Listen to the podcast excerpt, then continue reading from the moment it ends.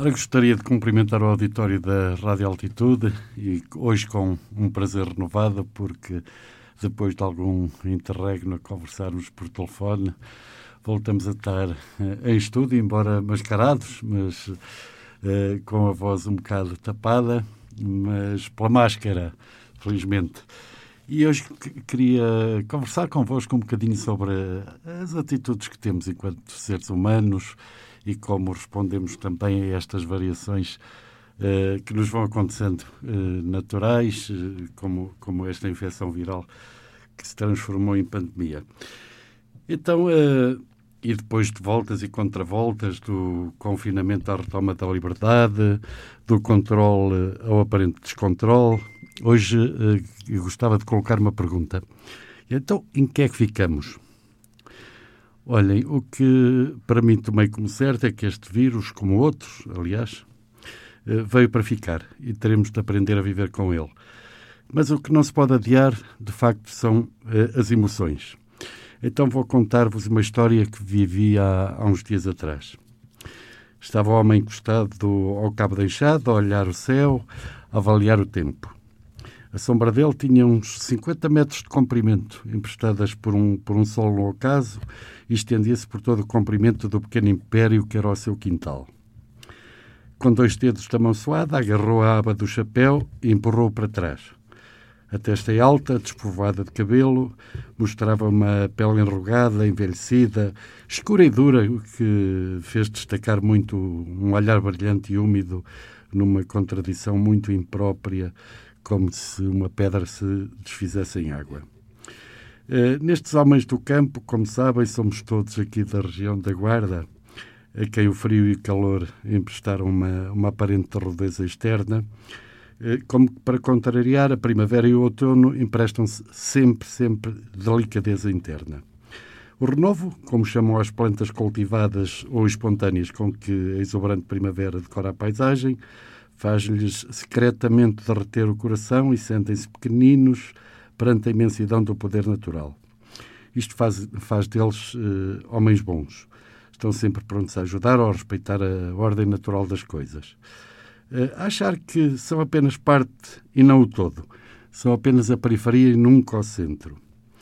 É por isto que a maior parte das pessoas do campo não é vaidosa. É por. Uh, é por isto que um banho por semana, uma camisa lavada ao domingo e um pedaço de pão fresco e outra de chouriço ou queijo e umas azeitonas aos fins da tarde lhes empresta a sensação de serem homens ricos. É por isso que oferecem por gosto, porque já deram conta de que quanto mais derem à terra, também, também mais a terra lhes dará numa espécie de troca simples que faz deles pessoa simples. Saia do carro, senhor enfermeiro. Venha comer uma códia. E eu olhar de dentro, o rabo alapado no fofo assento, possivelmente infectado do meu carro, achei-me pobre e confinado, e desconfiado e medroso e pouco humano desta falta de coragem para partilhar a liberdade daquele homem. Tentei arrematar com um pouco convicto. Ah, agora não se pode, Sr. Joaquim, sabe como é, está o mundo às avessas. A resposta que ouvi fez-me perder o medo do invisível e trocá-lo pelo respeito pelo visível. O mundo, senhor enfermeiro, não está às avessas. Nós é que o vemos às avessas e, como o vemos assim, ficamos desconfiados. Olha ali, desde garoto que não me lembro de ver tanto pássaro nestes freixos. Parece que o que nos anda a afligir a nós os desafligiu a eles. Quem é que está certo? Nós aos pássaros. Encostei o carro numa sombra, coloquei a minha máscara e saltei a parede. O homem sorriu, sábio na avaliação das coisas e porque já me tinha ouvido dizer, e antes que eu me chegasse demais por me ter uh, tirado a visão do mundo às avessas, atirou-me com isto.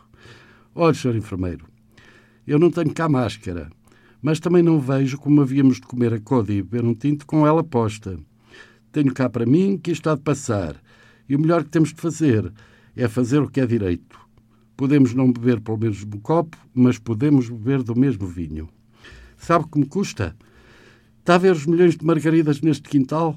O que me custa, senhor enfermeiro, é ter de lhes botar enxada em cima para depois poder semear batatas. Por isso demoro tanto tempo a cavar. Assim aproveito-as mais tempo com os olhos. E com o mundo é a mesma coisa. Se é preciso ter uma, umas coisas, aproveitamos as outras como pudermos. Um copo de vinho sabe melhor com companhia. Para um gosto d'água, até pode um homem bebê-la sozinho. Eu sorri, mantive a distância física considerável e ele percebeu.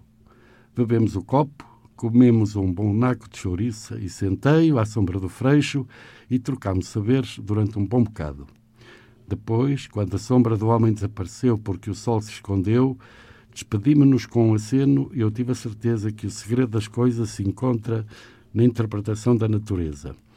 Tive a certeza que a melhor decisão será sempre o equilíbrio. Vamos continuar, então, eh, caros ouvintes, vamos continuar a beber gorchos de água sozinhos, mas quando for preciso e inadiável, devemos manter laços para beber um copo de vinho, se é que me entendem. É preciso cortar margaridas para ter batatas. O segredo está em equilibrar as duas coisas. Então é nisto que ficamos nos tempos que correm. Mantemos os laços, mas medimos os passos. Vamos lá devagar, moderadamente, dando tempo e espaço uns aos outros. Um grande abraço, bom fim de semana.